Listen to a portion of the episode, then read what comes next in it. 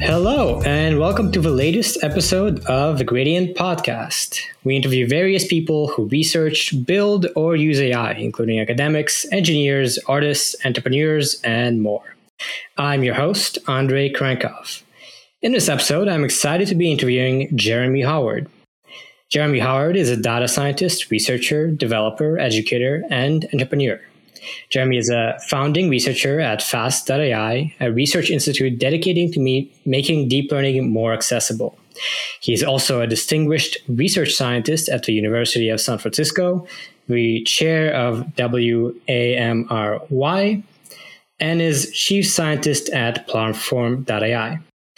Previously, Jeremy was the founding CEO of Enlitic, which was the first company to apply deep learning to medicine, was the president and chief scientist of the data science platform Kaggle, and was the founding CEO of two successful Australian startups. So a lot going on there, and I think you'll be excited for the conversation. So thank you so much for joining us for this interview, Jeremy. Yeah, thanks, Andre. Alrighty. So, uh, uh, as we tend to do on this podcast, I always like to hear how people first got into AI. And I think you have a slightly interesting path compared to a lot of people we talk to. So, yeah, could you just get into how you started, uh, you know, working with AI and kind of discovering it? Sure. Um, so, I started out in what today would be called data science, but in those days didn't really have a name. So about uh, 30 years ago, um, I worked at a man- management consulting company called um, McKinsey and Company. Um, in theory, I was meant to be an undergraduate at university, but in practice, I was working full time. Um, and uh, yeah, I was an analytical specialist there. Um, so that meant I supported the consulting teams with whatever analysis they needed, which was sometimes kind of statistical or operations research or visualization or whatever. Um, and so the most uh, sophisticated machine learning I would do was pretty much just, you know, regression analysis.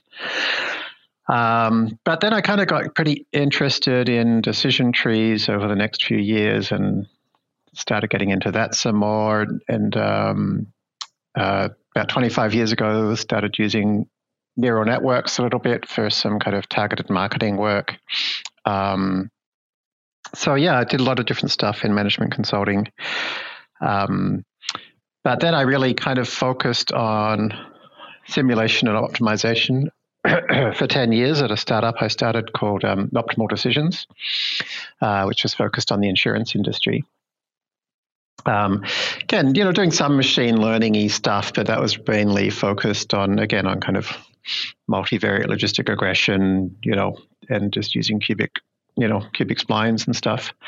Um, so then, yeah, it's kind of like, uh, you know, Kaggle came along and um, um, at Optimal Decisions, I'd gotten really interested in random forests um, around the time that that paper first came out, and um, thought I would try kind of using random forests in some Kaggle competitions, and that worked out pretty well.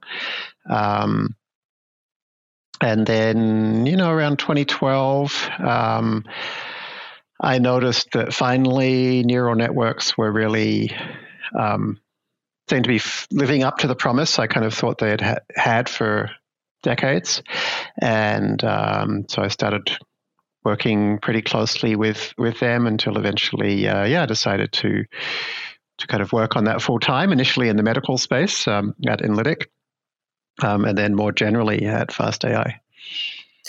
Great, yeah, that's really interesting. Kind of, um, you know, more of a practitioner uh, path than a researcher path, which we have a lot. And I guess you saw a lot of the more fundamental techniques like decision trees and random forests before all this deep learning excitement happened.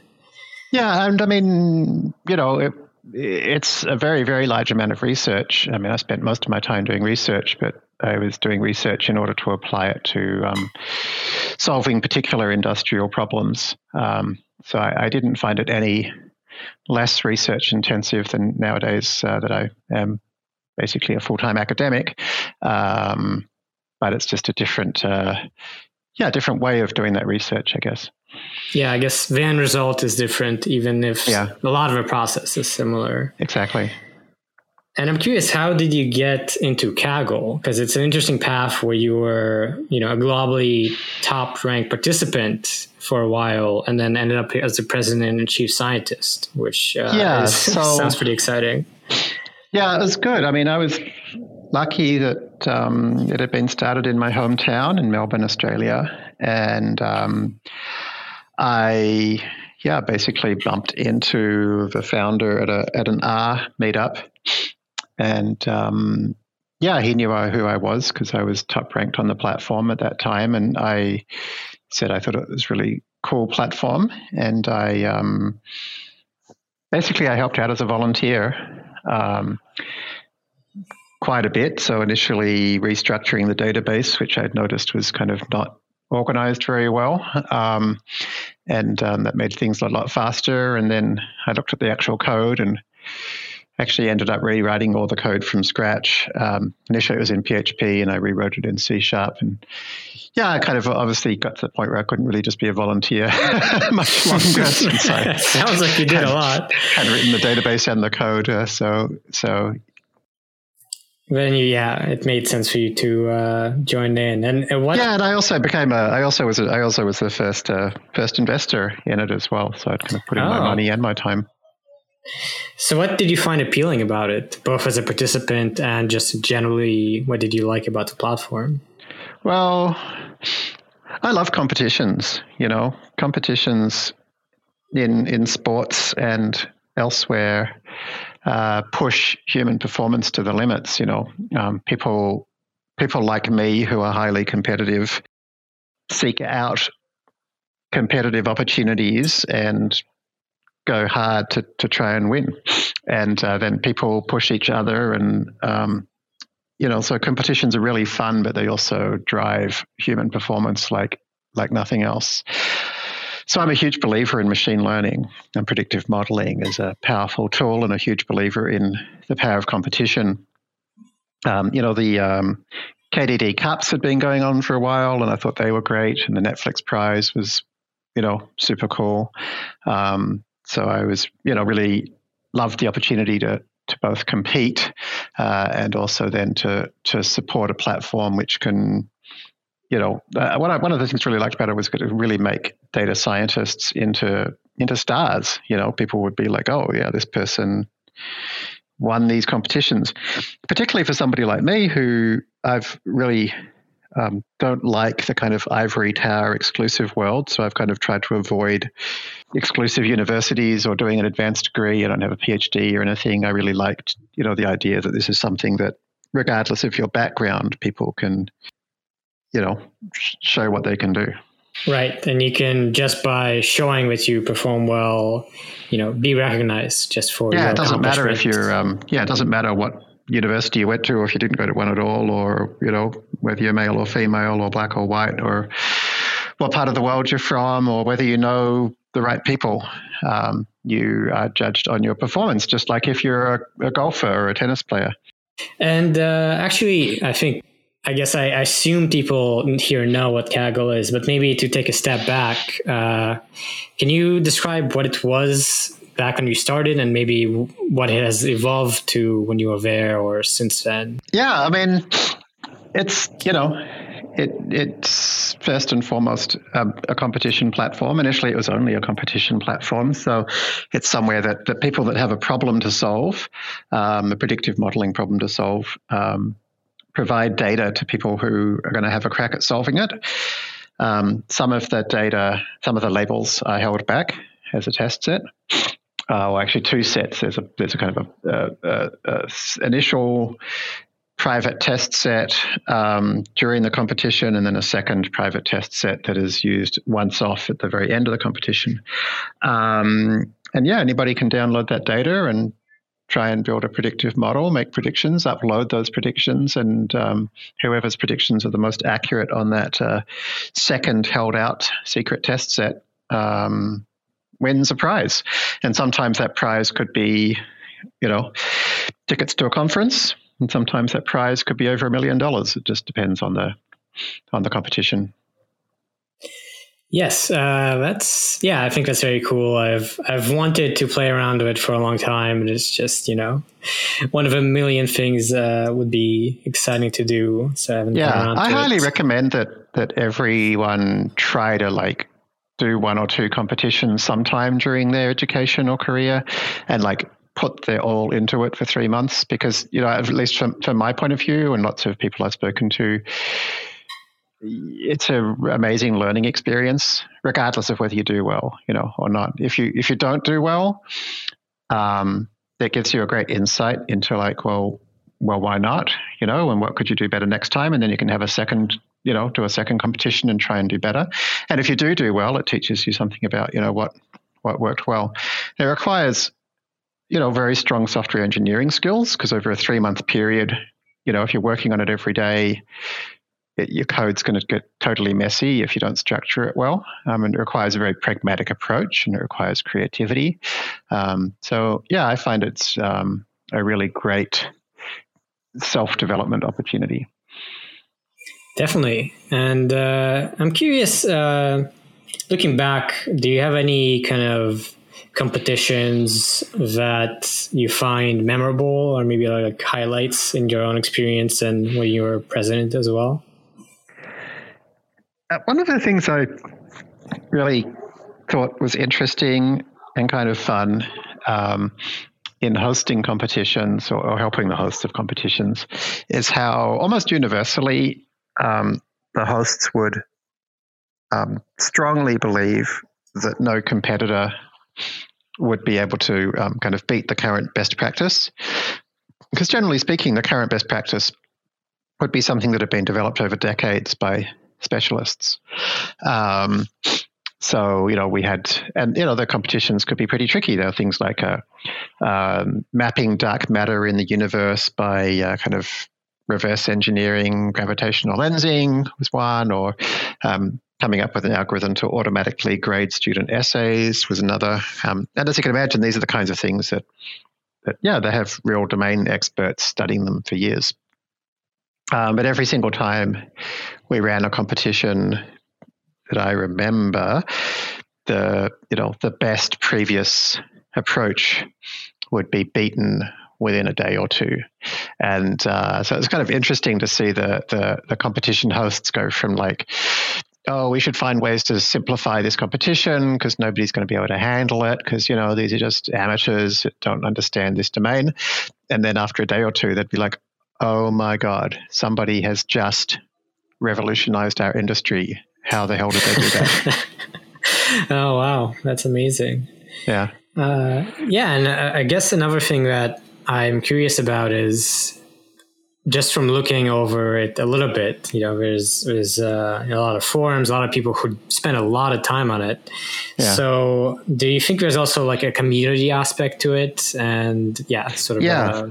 Yeah, so we always had um, discussion forums pretty much from the start. And uh, I was a big proponent of that because I've always been, um, you know, used discussion forums a lot, going all the way back to Usenet um, over 30 years ago, um, news groups. And um, my email company, Fastmail, uh, had a very busy, popular public forum for our for our users.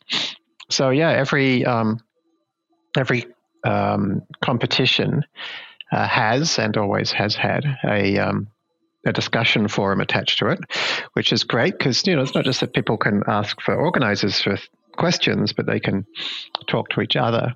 And then an interesting addition in the past few years has been uh, that Kaggle also has a uh, hosted Jupyter Notebook platform, so people can have not just discussions, but can also have uh, about you know just about prose, but they can also upload notebooks and have discussions about those as well, which can be attached to a competition or totally independent. That's yeah, really interesting, and that reminds me also, uh, having played around a little bit. Uh, one noticed more recently is there is also a possibility that you use their hosted data set, and I believe they also provide compute in some cases. So, in some sense, it is democratizing the ability to learn AI and experiment with things without having access to compute or storage or any of these things. Yeah, to some extent that's true. I mean, um, I would say kind of Colab is the main platform that's done that. Um, you know, um, but uh, yeah, Kaggle does uh, does a bit of that as well. Uh, although, yeah, in practice, I find uh, the vast majority of people use Colab for that, and for our for our courses, we push we you know point people towards Colab for that. Yes, and I think a lot of our listeners also love Colab, and, and we'll get to more of the, this topic of democratization with Fast AI, of course.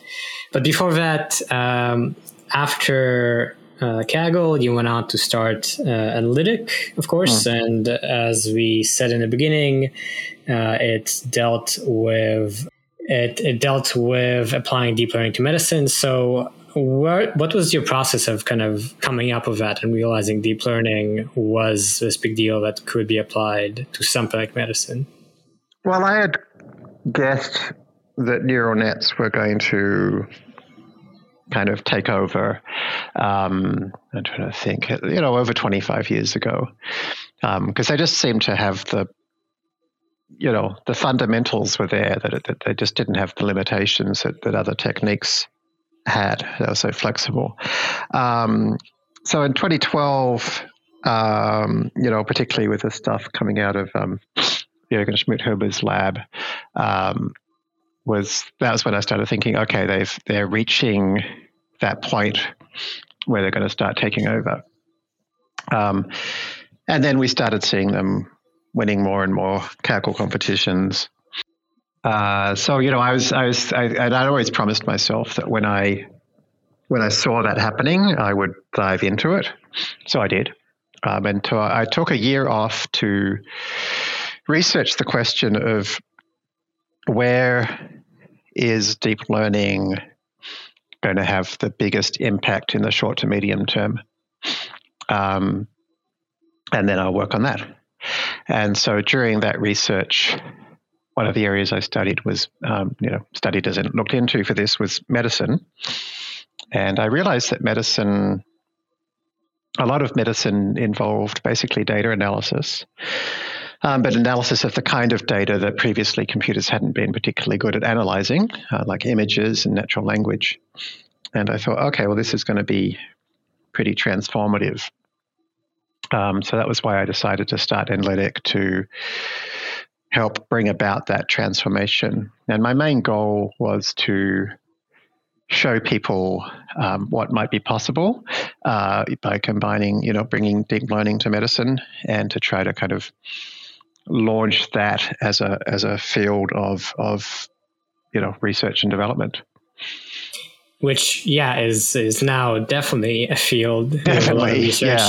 and, and at the time at the time it wasn't at all you know like nothing was happening. And i was really yeah, surprised this was uh, what 2014ish or? Yeah so the, the research was happening during 2013 and then the initial development during 2014 so yeah when i was going to conferences around medical image computing and stuff like that there was no neural nets whatsoever. Wow. Yeah, I guess this was still when there's more computer vision applied to object recognition, whatever, but not yet medicine, which is another yeah, domain. Yeah, it's just like that, you know, just hadn't, it was just a group of people that didn't have any background in that area and they didn't really know it was, it was happening. Um, and, and, you know, also to be clear, at that time, 2013, 2014, most computer vision researchers I spoke to in any field uh, were still not using neural nets. You know, it was the early days of that um, transition, which which then happened incredibly quickly. Mm-hmm. Yeah, it sort of started happening around the early 2010s, but it took a while for it to be universal. well, not that long, but still. Well, yeah, and in the early 2010s, there wasn't much that anybody could do because the the software wasn't available. Mm-hmm. So um, Dan Cireşan in Jürgen Schmidhuber's lab, you know, created his own uh, CUDA library, but that was not publicly available. That was this commercial thing you had to buy. Um, so it wasn't until you know stuff like Caffe and Theano came out that um, that people could actually do research into this unless they were going to go and create their own write their own CUDA kernel, no, like um, like uh, Krizhevsky did, for example. Mm-hmm. Yeah, and is that something you had to do getting into it? No, it's um, you know I I in the early days of my optimization and simulation work, I, we did a lot of um, C stuff, but I've I've tried to stay away from it because um, there's so much kind of engineering overhead working at that level. Um, mm-hmm. So I've decided, you know, I kind of one of the things I was waiting for is for there to be some kind of uh, freely available GPU accelerated um, linear algebra library. Um, and so, yeah, it was really when Theano came out that I started diving into the coding myself. Mm. Yeah, it makes sense. And certainly, I think a lot of PhD students these days appreciate that uh, being the case. Yeah, I mean, working, uh, you know, at the CUDA level, it's just, there's just so much messing around with, you know, memory and transfers and handling all this looping stuff and whatever. It's, yeah, it's just not something I want to spend my time doing. Of course, yeah. And, uh, I think a lot of students can relate. We just use a lot of libraries these days, and that makes yeah. things a lot easier. It sounds like uh, I'm curious. Yeah, what kind of you did at Enlitic and what Enlitic does? It sounds like there's some image analysis. Is that kind of a main thing, or were there also other uh, problems? In medicine. Um, yeah, I mean, so we started in um, in uh, on the image side because um, that was kind of the low hanging fruit. But you know, yeah, we pretty quickly got into um, natural language processing stuff. Um, you know, by that stage, we were getting pretty deep on radiology. So even the NLP we were doing was around radiology reports. Um, but uh, yeah, you know, it, it's you know, and then kind of multimodal. Um, yeah, we did. Yeah, definitely started looking beyond computer vision pretty quickly. Mm-hmm. And I find that interesting personally because, from what I understand, one of the big difficulties with research on medicine, at least I don't know if it's still the case, but early on, and to some extent still, is access to data. So with computer vision, you have a lot of data, NLP, you have these data sets, but with medicine, it's a little more uh, difficult. Well, that's the that's the difference between research in academia and research in industry. Mm-hmm. Um, that that was not a problem for us because we were working with hospitals, and hospitals have lots of data. Um, the issue is that um, they you know they can't really release that very well to to the public, um, but they're very happy to have um, private relationships and development done on that data. Yeah, and then I guess um, did you find that the techniques you were trying, uh, computer vision, NLP, led to sort of the sort of advancements you would have expected, or were there a lot of challenges getting going in that? Um, the NLP progress didn't really happen for me until after I left Enlitic, um, when I um, created ULMFiT, because um, you know, uh, really all there was was some was basically some word vectors and some you know um, first word2vec and then GloVe and some pretty basic ways of using them, which actually didn't get us very far. Um, and I always thought it was weird that nobody was using the same techniques we were using in computer vision um, in NLP. But it wasn't until I left Enlitic that I, you know, as a CEO, I just didn't have the time to do that kind of research. Um, but you know, after, one of the first things I did actually, you know, after leaving um, Enlitic was to start to look into that question of, of NLP, which led to the development of ULMFiT and um, you know fine tuned fine tuned language models. Yeah, one of the early examples of what is now sort of the universal practice in NLP of yeah, training a lot of data and fine tuning, somewhat like yeah. ImageNet. Yeah. yeah, it was the it was the second to do it. The first was Dai and Le uh, from Google, but the key thing with them is they um, didn't figure out how to make it work with a kind of a, a generic pre-trained um, corpus. Um, uh, so so yeah, so we were so Sebastian and I were the first to show that you could actually just pre-train on Wikipedia and get great results. Okay, yeah, and that's certainly kind of maybe an underrated uh, step in this whole journey of NLP uh, that I can recall. Uh, but uh, one more thing on Enlitic before we sort of move on to to the future. Um, you mentioned that in all these conferences on image analysis for medicine, they were not using neural nets, uh, but there were, of course, these established techniques for, I presume, decades with a lot of experts. Hmm. So, um, did you find that compared to those techniques, it was you know deep learning really made the switch as it had for computer vision and, and other problems kind of right away? Oh yeah, oh yeah, absolutely. I, I found this for, for, for every domain pretty much. I mean, so one one example. Um, you know, early on within Enlitic, um, you know, we were looking at hiring, and at that point, I was still strongly considering starting with uh, histopathology rather than radiology. Um, and so we were bringing in researchers to talk to them about their work and see if we, we could hire them. And so we brought in a chap who I think was just finishing up his PhD uh, in um, medical image computing around histopathology. And um, yeah, he came to talk to us about his work and we did a presentation and he talked about yeah basically how during his phd he had spent five years creating this um, kind of sophisticated uh, graph cut based approach which uh, was pretty interesting. And then at the end i asked him you know if you know he'd ever considered using neural nets and he said no he hadn't until the day before he came to visit us. Um, and he thought he might just check it out because it seemed like an interesting thing to do since he was going to come and talk to us and he knew we were into neural nets. And uh, he said within four hour, within four hours he had beaten the best result he'd ever gotten his PhD. Wow. so he was actually feeling quite deflated he, uh, about that. Learned a bitter lesson, right?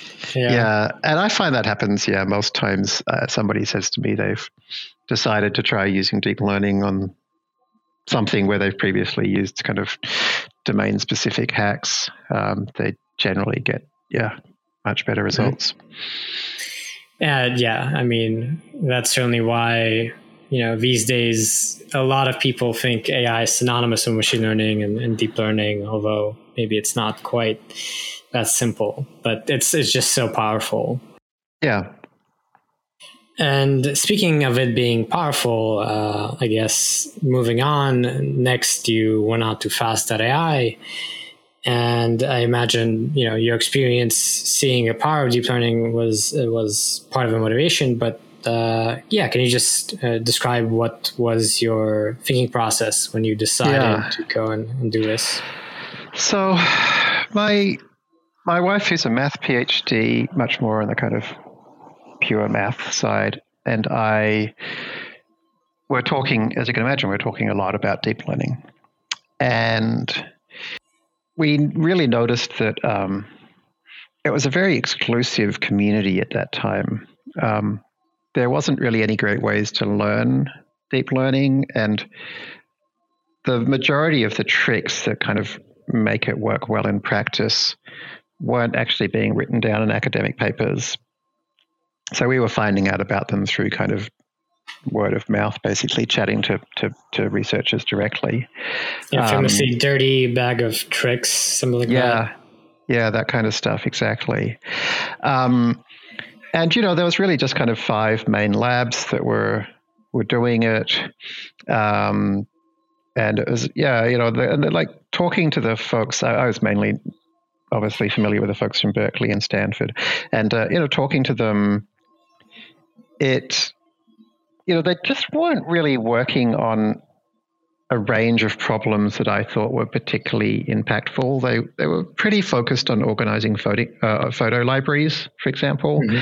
and not very focused on questions of like access to water or you know access to education or you know any, any of the kind of key Millennium Development Goals or whatever. Um, mm-hmm. And yeah, the issue was it's just a group of people who they were solving the problems that they had, um, but not the, really the, the big problems the world has. And so we kind of thought, well, how do we get this incredibly powerful tool being used by people that can really help make society better? Um, and we thought the way to do that would be to to try to get get it so that the, the domain experts, the people that really understand the problems and have access to the data and understand the constraints and understand the implementation issues, try and make it so that they can harness deep learning as part of what they're doing. Um, and you know, another big part of that was thinking. Um, historically, when there's major technology shifts, it tends to increase inequality at least for a few decades, um, and you know, and during that time often leads to a, a kind of decrease in median um, kind of uh, uh, economic uh, situations. Um, and we were worried about this, this the scale of the te- technology shift that was coming, and that this could really yeah, this could really be bad for society in terms of increasing inequality and all the problems that that we know that leads to. Um, so yeah, so that, so we started um, Fast AI on this mission of improving the accessibility of deep learning, um, which we didn't know whether that was possible or to what degree that was possible. You know, at the time really everybody doing anything with deep learning had PhDs from pretty much one of the five main labs, and um, you know were super kind of super mathy technical people. Um, but we thought, I don't know, we kind of thought like, well, there's nothing fundamentally difficult about this technology. We think there'd be ways to make it easier and more accessible. So let's see how far we can go. Yeah, and uh, I guess just to mention uh, regards to this, uh, FastAI, it's very important to note that it was co-founded by you and Dr. Rachel Thomas. That's uh, right. Uh, for listeners. Uh, and Dr. Rachel Thomas also super impressive, and I, have learned a lot from reading uh, her blog posts. Cool. Uh, yeah. So Rachel, yeah. So Rachel's my wife. So she's the person I was mentioning before with a yep. with the math PhD. Um, and uh, yeah, we decided to um, try and create this thing together. Which, apart from anything else, it's like starting something with your spouse is always a bit worrying. You know, yeah, we, hope, we hoped we wouldn't drive each other crazy or something, but it actually worked out really well. Interesting. Yeah.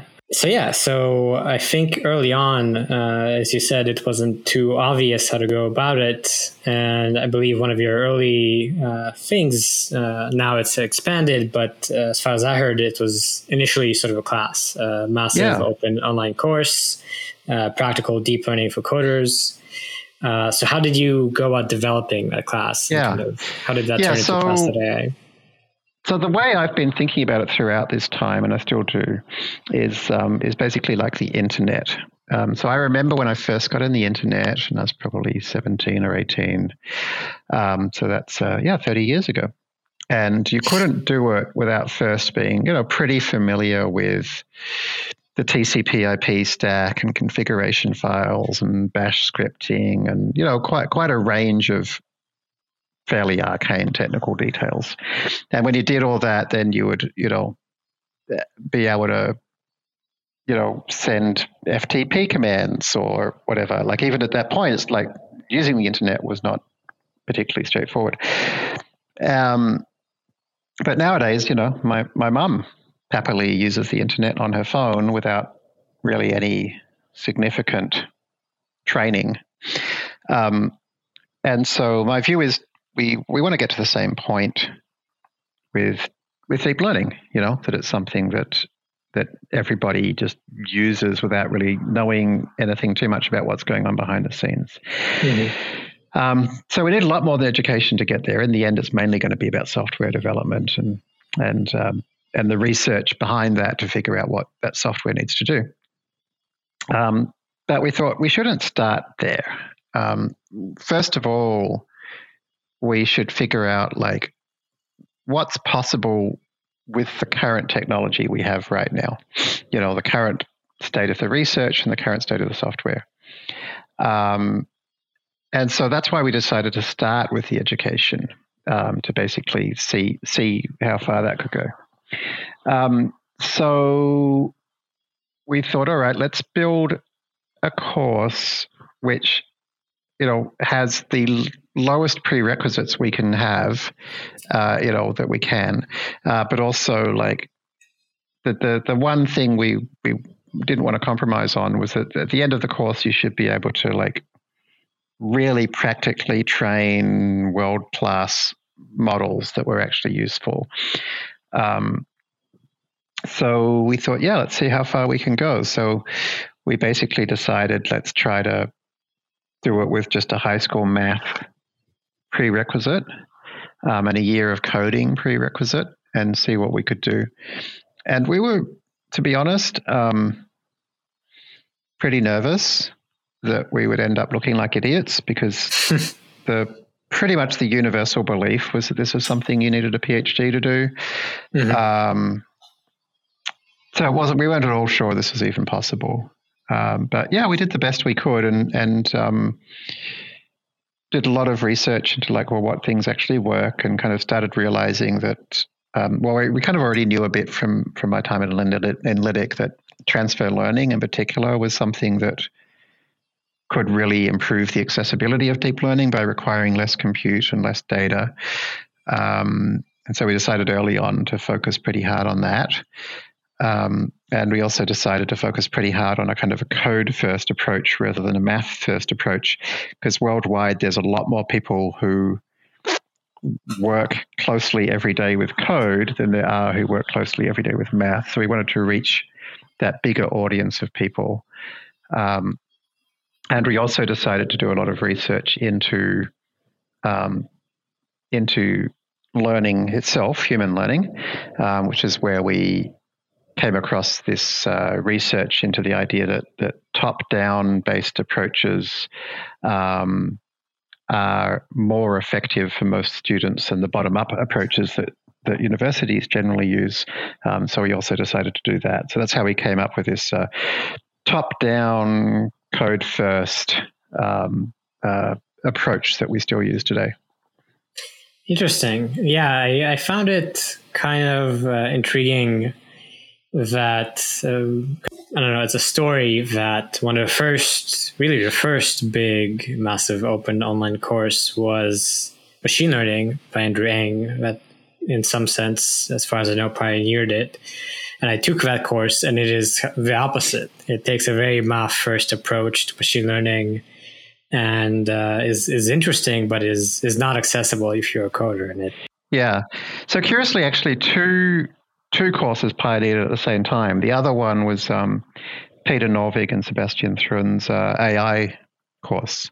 Um, so yeah, they were the kind of the first two MOOCs. It might have been a database one too. I can't remember. They yeah, they were the first two big MOOCs, and um, yeah. So Rachel and I like took every course we could find and read every book we could find. So you know, we both did the Andrew Ng course and really liked it. You know, he's a great teacher and a great guy. Um, and we kind of thought, yeah, we want to create something as good as this, but top down, you know, and in Python. yeah. And that's, uh, yeah, also sort of kind of the natural instincts of uh, academia or uh, universities is to you know, be more mathy, be more theory uh, in many cases. Stanford is a little different, but still, I guess being outside of universities to some extent uh, or, or, having a different view helped with the, taking a different approach from, you know, what is usually done. Yeah. And, you know, I will say um, another thing that came out just before FastAI's um, first uh, first course uh, was um, um, Stanford's uh, CS231N. Um, mm-hmm. And that actually was much closer. I think that came out before FastAI's first course. I think um, the first iteration was 2015, and I, yeah. I, don't know if it was public, but yeah, around that yeah. time. Yeah, in terms of the public one that, that Andrej did. Um, and uh, that that was actually much closer to what we were trying to do. You know, it actually had quite a lot of really practical advice around what actually works and what actually doesn't work, and and so forth.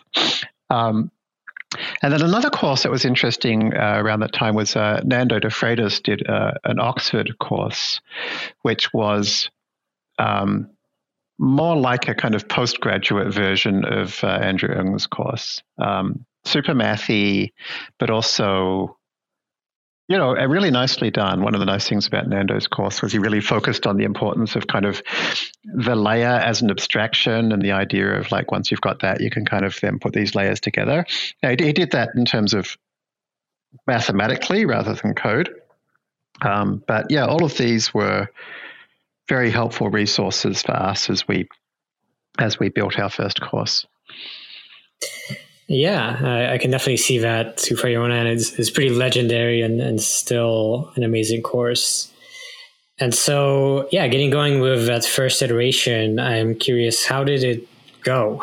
you know, how many people did you have? And then. Sure. So, um, I, I really like um, teaching live human beings, um, but I also really like the high leverage of of a MOOC. So the approach I used was to um, record me teaching an in person course. So the in person course was at the University of San Francisco, and uh, they were super helpful just with like handling all the logistics of that without getting in the way at all, you know, which is exactly what you want from university administration. It's like get get rid of the crap that you don't want, but don't limit what you're trying to do. So they were great. Um, and so I ended up teaching. I, I'm pretty sure the first one was was full, but we didn't have a very big room. So I think it was about 120 people, um, which is much more than I expected. Um, and then um, I'm trying to remember. So then also um, so yeah, then we create. You know, we had forums for the course, and um, put the recordings online. And um, what really blew me away in terms of like, was this working? Was when I created a forum thread that said, um, you know, after lesson one or two, if you, you know, if you have created your own model using what you've learned, reply here with a link to us and, t- and tell us about it and um, yeah, we got over a thousand responses of people who had built really cool things. Wow. Um, and interestingly, because they didn't know what was meant to be possible or not possible, they tried things which I thought wouldn't work. Um, so one of the very first ones, if not the first one, was uh, something that could recognize pictures of cricket from pictures of baseball. And um, if I remember correctly, he used 30 images in total. And wow. I, I would never have thought to try so few. Um, but he got over 99% accuracy on a held out set of data. Um, and I was just like, wow, that's amazing. And then another guy did something which um, looked at satellite imagery and predicted what um, what city or what region a satellite image was from. Um, and again, that was something you know with from like over eighty different regions. Um, it's a super hard problem, um, pretty high cardinality um, dependent variable, but he still got over eighty percent accuracy. Um, yeah, so that was when we kind of and and, and also like hearing the backgrounds of the people, well, you know, basically none of them were math or computer science PhDs. Um, they were generally people who were like they often had PhDs in something, but but they'd be in like fields like I don't know English literature or astrophysics or, or whatever, um, and also just a lot of people who were just in industry, but you know they were like CTOs of really cool startups or um, people who were pioneers in data journalism, or so like a lot of interesting people took that first course and. Um, yeah, really showed us like, oh, cool, you actually don't need a PhD in, in math or computer science, and you actually can create, uh, you know, really cool models. Lots of people actually compared stuff they were doing to academic papers and discovered that they had created a new academic state of the art after like the first or second class. It was quite remarkable. Yeah, and that was that was hugely exciting. Yeah, I can imagine. Uh, you know, it's I, I can relate a little bit in that uh, Stanford often, um, you know, in in ending their CS classes in the second half has this project thing where you don't do mm. homeworks you just you just pick a project and do it which i always really love and, and have enjoyed doing so i'm mm. curious did you have a homework uh, or something like that or did people just decide to do these sorts of things yeah no we, we, we do i mean the homework's more like the Stanford homework. It's it's basically like okay, you know, pick pick a data set and try to build a model and you know it's it's the same a today. little more structured yeah it's it's like you you you've got to download your own data you got to decide what problem to solve um, and decide why it's interesting and decide how to clean the data and decide how to present it and um, and nowadays we get them to create a web app and deploy it as as well um, so the idea is basically like, yeah, actually create something that you think's going to be fun or interesting in some way. Yeah, which I always find amazing that uh, it seems like not many other courses do that because no. it's just so fantastic for learning. Yeah, it's also great for like a portfolio, like particularly for folks who haven't been to a highly regarded school. Um, how do you how do you get noticed? You know, how do you get a job? And um, having a good portfolio is really the key way to do that. And so, if during that learning time you were building cool projects, you can you can show them off, and I, we found that seems to work pretty well. Mm. Yeah, for sure. And, and that reminds me, I know of one case of someone who got into AI and deep learning through Fast.ai. Uh, Helena Sarin, who we interviewed, uh, one of the first people, maybe the first person. Great. Uh, yeah, that's amazing. So I wonder if you have any other kind of success stories that you're proud of as far as people who got into it and then went on to do really impressive things or or something. Oh like God, yeah. I mean, you know, hundreds or thousands. I, I, you know, I'm not sure I want to pick out too many names specifically because there's there, you know, there's so many great people. I mean, but it launched um, many careers. I can imagine. Uh, oh yeah, like when I yeah. went when I last went to Europe, so many people came up to me and said, "Oh, I've just presented my paper and I wanted to thank you because I got my start through Fast AI." You know, um, so like certainly a lot of researchers. Um, and interestingly, yeah, I moved to Australia in February and when I got here, I was told like the the, the, the city I'm in, which is a city of like three or four million people, Brisbane, uh, the folks here told me that the entire AI community here basically started up through doing Fast AI courses wow. through a meetup together, and there's now a whole Queensland AI hub. Um, you know, folks like um, uh, Christine McLeavey Payne, who's now at OpenAI, you know, built MuseNet, no really cool music stuff. Um, you know, she started building those projects um, while she was studying Fast AI. Um, yeah, there's just uh, there's just so many, and it's um, it's exciting. Uh, every few days, I get a email from somebody who says that um, you know, and I really love it when I get these emails saying, "Oh, you know, I just launched my startup, or I just got my first job, or whatever, um, mm-hmm. using deep learning, and started it with your course, and thanks very much.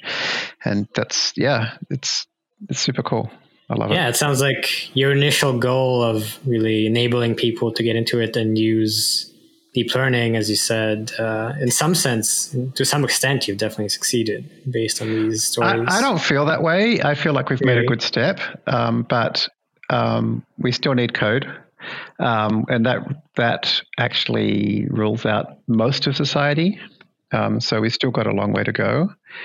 Um, it still requires, you know, really at least 70 hours of study. For a lot of people, honestly, it's it's more like a year. Um, so it's also like requires a lot of tenacity um, and time. Uh, so I feel like we've still got another, you know, decade of work at least ahead of us. You started, but there's, there's still a lot more. And uh, on that note, uh, as you mentioned, it started with lessons and, and this class, but you since then have done a lot more, in particular, releasing this uh, mm. open source library, mm-hmm. Fast.ai. So, how does that fit in? Why did you think that was really needed to, mm. you know, as part of the mission? So, that's really our key goal is is to get everything into software such that you shouldn't need any or shouldn't need much training at all. Um, and so we basically have a, an iterative loop we go through each year where we do a course, you know, do two, we do two courses. We f- look at that and we say, okay, well, what things are still hard to learn, or what things require a lot of data, or what things require a lot of compute. You know, so what where are the where are the constraints to accessibility? Uh, and then we go through um, and do research to try to figure out how to lower those bars? How do we make something less complicated, um, less finicky, take less time, take less compute? Um, and then we um, take the results of that research and, and put it into software. So try to um, create, you know, put into the Fast AI library things that are going to mean that in, you know, by the time the next course comes around, um, we can teach more stuff more quickly to people with fewer prerequisites and have them create better outcomes. And then once we do that, the loop starts again. So really, the Fast AI library is the um, most important piece of this puzzle because that's the thing which, hopefully, at the end of this process, the software is really all we're going to need. We won't we won't need much of a course, if any. Mm-hmm. And uh, personally, uh, of course, I know, you know, now is standard to use frameworks and research. It's typically PyTorch, you know, something that used to be TensorFlow. Mm. So how would you compare Fast.ai to these maybe typically more uh, academically used things like PyTorch? Oh, I mean, to be clear, um, FastAI is very heavily used in academia. So it's, um, mm-hmm. um, uh, so FastAI sits on top of PyTorch, right. and it's designed to allow researchers and practitioners to focus on the the piece of the puzzle that that they care about.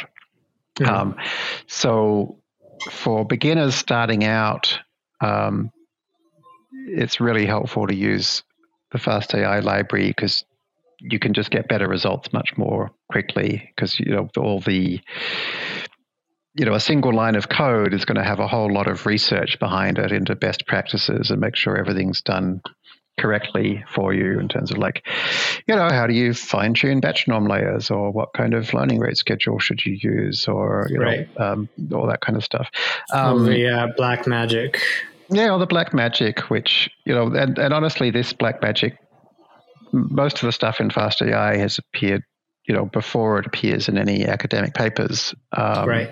It's much, you know, honestly, it's much easier to come up with an idea and implement it in code than go through all the hassle of turning it into a published paper, which yeah. I like. I don't, I don't like writing papers.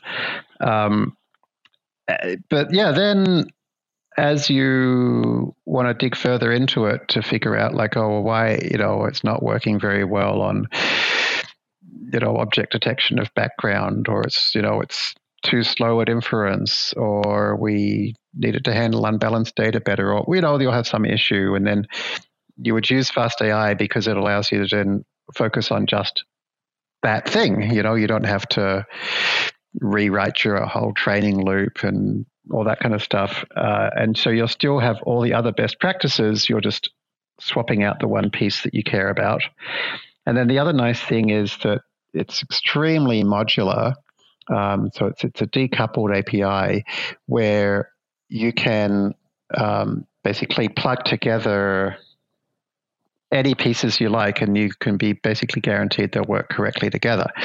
So you could have, uh, you know, a um, a UNet, for example, for doing segmentation, and you could plug in a pre-trained ResNet 34 backbone on the you know on the um, downsampling path, and then when you train it, you could decide to add mix up and um, mixed precision training and you know weights and biases uh, uh, logging. And so you just you know each one of those is just like one line of code to say add this thing add this thing and add this thing. And they all work together um, which is great for both researchers and and practitioners um, mm-hmm. and yeah because it's all sitting on top of pytorch um, you can yeah add, add your own pytorch code anywhere or you can take something that's already written in pytorch and gradually replace bits of it with stuff from FastAI um, in order to, you know, basically give yourself less less code to maintain and take advantage of more of these uh, built-in best practices, um, but kind of do it do it gradually so that you're always in control of that process. Yeah, that, that makes a ton of sense. Um, yeah, so definitely a great overview on FastAI, which is a fantastic resource, still gets cited as, as one of the best ones. And then just to wrap up, uh, I always like to finish with this question, which is going outside of AI, outside of your career, what are some things that you do in your spare time? What are your hobbies? What are your interests? Maybe your primary ah, ones? Well, that's easy. My primary interest is my nearly six year old daughter. uh-huh. so, yes. Um, becoming a father was by far the best thing that's ever happened in my life and I am incredibly lucky to be able to spend a lot of time with with my daughter. Um, and she's uh, yeah, she's very interesting and she's very interested um, in stuff. And um, it's been fun watching her watching her learn because uh, I'm obviously very interested in both human learning and and in machine learning. Um, but uh, yeah, that's that brings a lot of uh, joy and interest to my life. Oh, that's that's wonderful, and yeah, I've heard some other yeah researchers have that. Of it's fascinating seeing this, you know, human learner and, and how how powerful mm. it is, right? Mm. Well, with that, uh, we're going to go and close out. Uh, that was a really interesting interview for me. Thank you so much, Jeremy, for taking the time for it. My pleasure. And then our quick outro. Once again, this is the Gradient podcast. Check out our associated magazine over at thegradient.pub. If you enjoyed this interview, please support us by sharing this podcast with your friends, subscribing, and reviewing it as, as you do for any podcast. Thank you for listening, and be sure to tune in to our future episodes.